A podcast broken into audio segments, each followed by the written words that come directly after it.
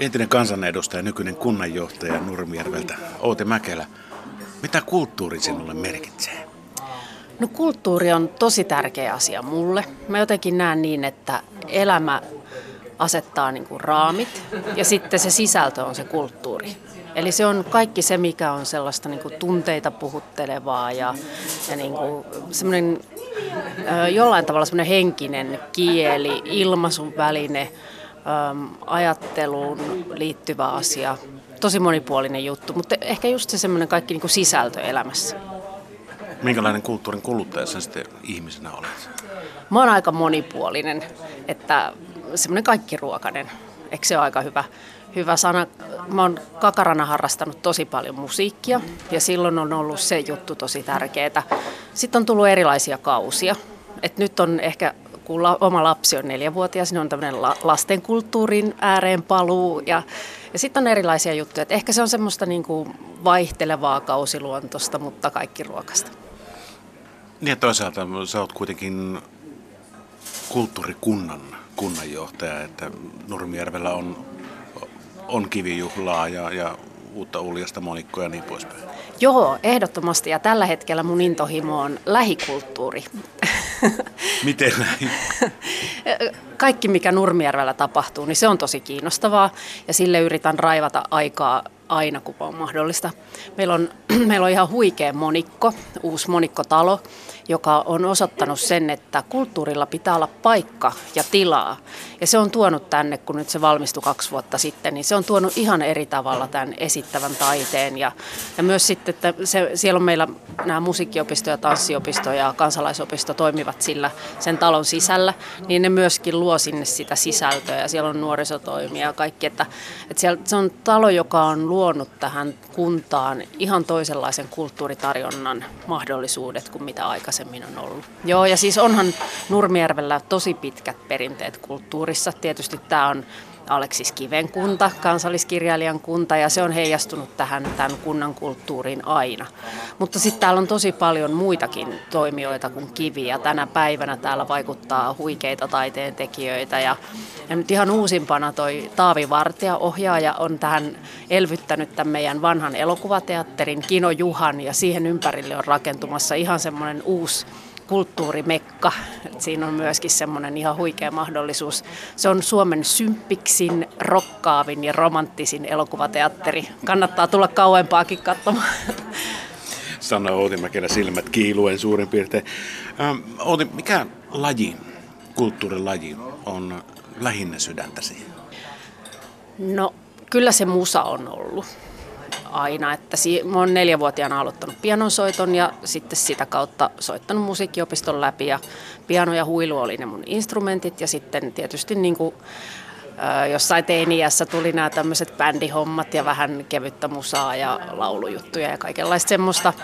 Et siitä ei koskaan tullut ammattia, mikä on ihan onni, koska tavallaan omat lahjat ei ehkä olisi riittänyt sitten ihan, ihan niin korkeallekaan, mutta, mutta se into on säilynyt ja se on opettanut hirveästi erilaisia asioita. Muun muassa sen, että tekee pitkäjänteisesti ja määrätietoisesti työtä ja harjoittelee ja keskittyy, mutta sitten myös se, se on jollain tavalla semmoinen kanava tunteiden purkamiseen ja ajattelutyöhön ja muuhun. Tosi hyödyllinen juttu.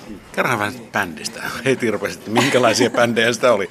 Oliko se hevilaulantaa vai? No ei, ei ollut heviä. Ehkä jos olisin uskaltanut silloin, olin vähän ehkä niin semmoinen hiljainen tyttö enemmän, niin olisi saattanut hevi kiinnostaakin, mutta tietysti kouluaikoina oli kaikenlaisia koulubändejä ja sitten meillä oli tässä tota, tota, tämmöisiä niin harrastelijaporukoita. Meillä on tämä Too Many Sisters lauluporukka, joka luotiin silloin, kun itse olin siinä teini-iässä ja olin niitä ensimmäisiä siinä porukassa mukana ja käytiin tota paikallisissa ravintoloissakin keikkailemassa aina välillä ja se oli tosi hauskaa. Eikö se pitäisi elvyttää? No joo, varmaan semmoinen toiminta. Täällähän voisi ollakin hyvä, että Nurmijärvellä olisi semmoinen vähän niin kuin open stage-tyyppinen, mihin pääsisi keikkailemaan. Että se olisi ihan hauska. Rasti seinään ensimmäinen. Joo. Outi Mäkelä, minkälaiset vaikutteet sä sait lapsuudesta perheeltäsi kulttuurin saralta? No äiti on ollut semmoinen runotyyppi, eli meillä on iltaisin luettu paitsi satuja, niin myös runoja. Ja isä on ehkä ollut sitten enemmän semmoinen musa ihminen, että ne on ollut ne, ne jutut. Ja sitten mun täti on vienyt mua aika paljon tämmöiseen niin konsertteihin ja operaan ja muihin, että, että on monipuolisesti tullut erilaista kulttuuria sieltä kautta. Ja sitten semmoinen ehkä semmoinen pöljäilykulttuuri on myös, että semmoiset niin hassuttelut ja vitsit ja se on semmoinen kielellä leikkiminen on kuulunut siihen meidän perheen kulttuuriin. Teidän perhe on kuitenkin omalla tavallaan aika merkityksellinen kulttuuriperhe koko suomalaiseen musiikin tekemiseen. No joo, no sikäli, että, että oma per, vanhemmat on ollut siis pianotehtailijoita, että, että tota, mun isä kysyi silloin neljävuotiaan, että haluatko jo aloittaa pianotunnit. siinä ei ollut sellaista vaihtoehtoa, että, että haluatko ollenkaan aloittaa, mutta se oli toisaalta kauhean luontevaa, että se musiikki kuului siihen. Ja, ja tota, tosiaan Hellaspienoja tehtiin silloin ja nehän on ollut semmoinen, semmoinen tosi, tosi suomalainen juttu. Ja sitten varmaan silloin, mitä se nyt olisi ollut 80-90-lukua, kun tehdastoiminta laajeni paljon, niin pianoja oli lähestulkoon joka kodissa. Et nyt, nyt se on ehkä vähän muuttunut, että ei ole niinkään enää ajatella, että kodissa pitää olla piano, mutta silloin se oli niin ja se oli tärkeä juttu paitsi sisustuksellisesti, niin myös musiikillisesti ja harrastuksellisesti, että haluttiin, että lapset oppivat jonkunlaisen soittimen ja piano on hirveän helppo. Outi Mäkelä, mistä kulttuuriaiheesta se oikein palavasti innostut tai sitten vastavuoroisesti ärsyynyt? No tota, mm, mä innostun siitä, että on nuoria, jotka on, joista näkee, että niillä on nyt joku juttu tässä. Ja siitä, että niin kuin, kulttuurihan elää koko ajan ajassa ja syntyy uudenlaisia virtauksia ja käytetään kieltä eri tavalla ja niin kuin nämä, esimerkiksi tämän päivän laulujen tekstit, nehän on jotain ihan huikeita.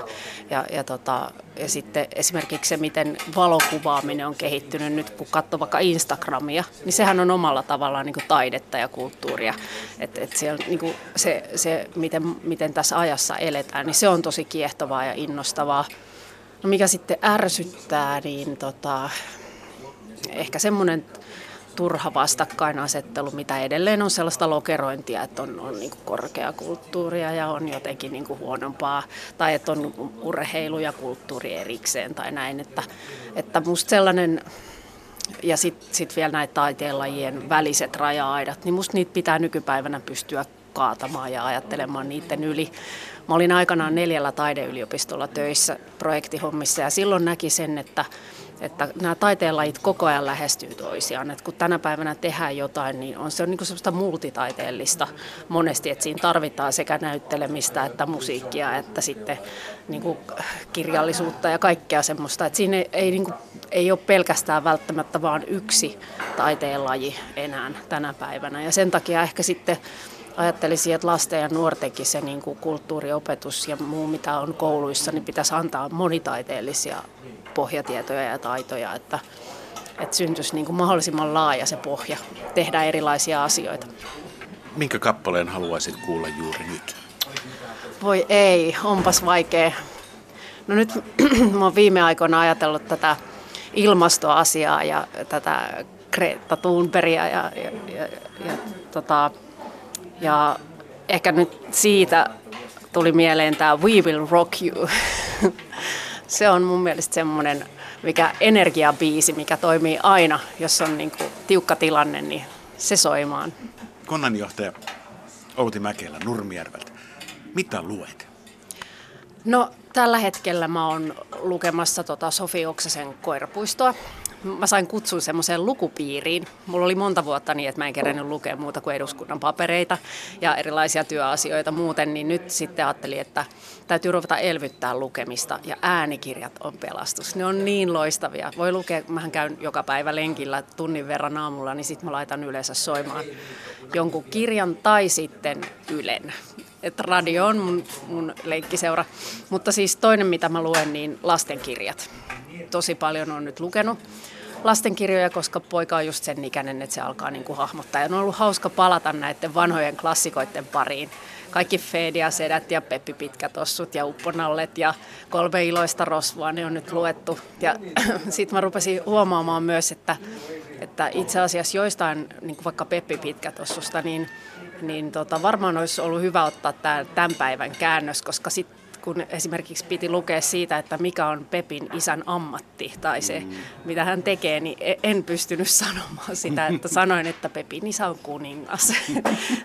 Toi muuten on ihan, ihan taivaahan tosi, että, että sillä niin kuin, mikä on ennen tehty, niin se on ollut silloin sen niin. maailmankuva, mutta, mutta ei ole väärin päivittää sitä. Joo, ja tänä päivänä tehdään tosi hyviä lastenkirjoja. Että on ollut niin kuin itselle ilo lukea nämä tatut ja patut ja kaikki tämmöiset, jotka kuitenkin tosi mielenkiintoisella tavalla kertoo niin kuin tämän päivän jutuista ja asioista lapsille.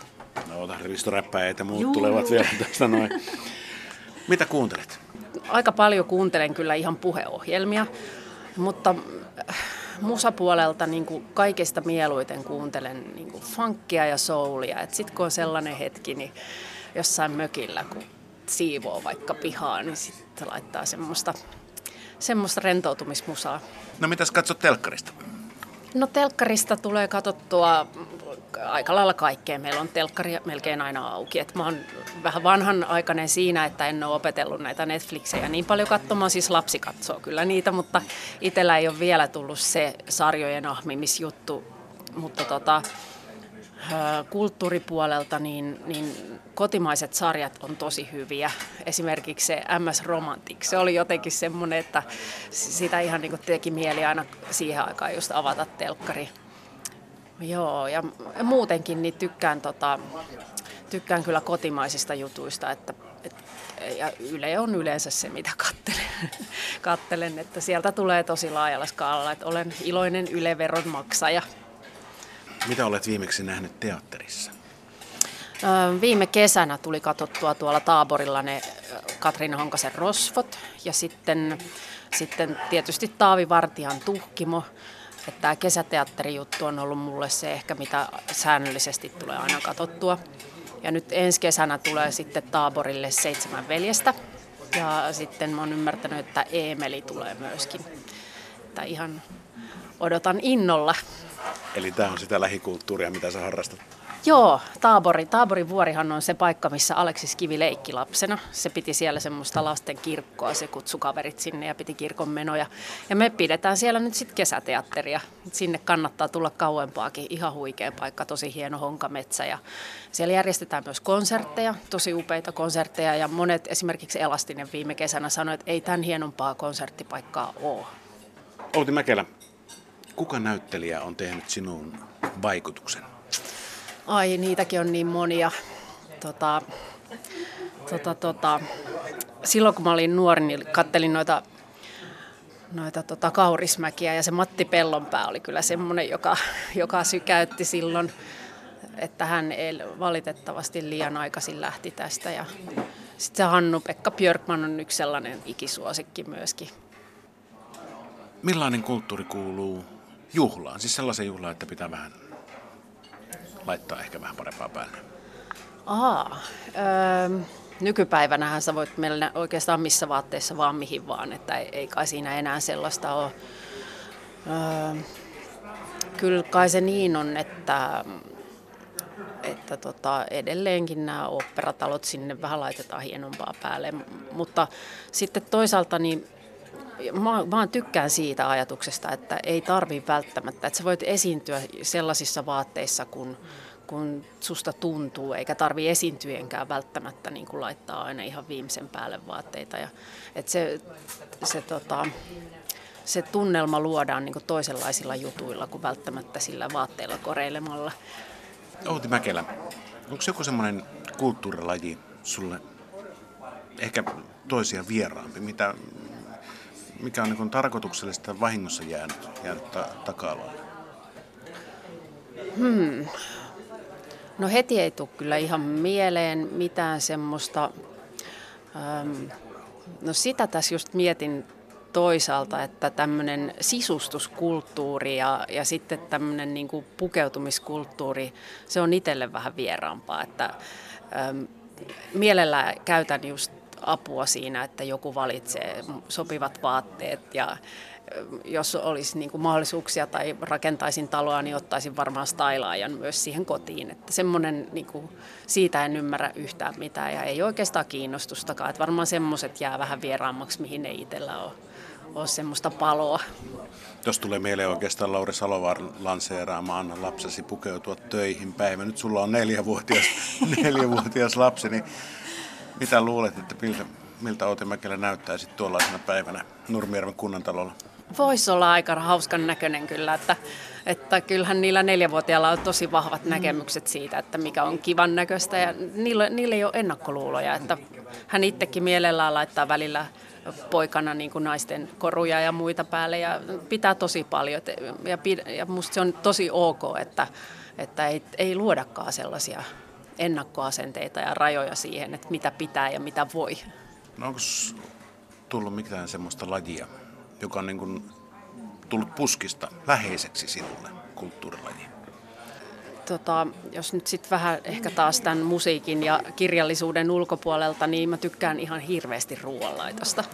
Ja tykkään tutustua eri ruokakulttuureihin ja olen tosi utelias siitä, että mitä eri maissa syödään. Että jos pääsee jonnekin matkoille, niin mielellään aina jotain semmoista paikallista haluaisin kokeilla. Ja maustekaappi on mulle yksi tärkeimpiä paikkoja kotona ja haluan, että kaikki mausteet on aakkosjärjestyksessä, jotta sitten nopeasti löytää sen, mitä etsii sieltä. Ja, ja tota, jos jossain pääsee ulkomailla käymään, niin mielellään vielä sitten käy niin kuin just katsomassa, että mitä mausteita on tarjolla ja ostan monesti matkoilta mukaan myös mausteita.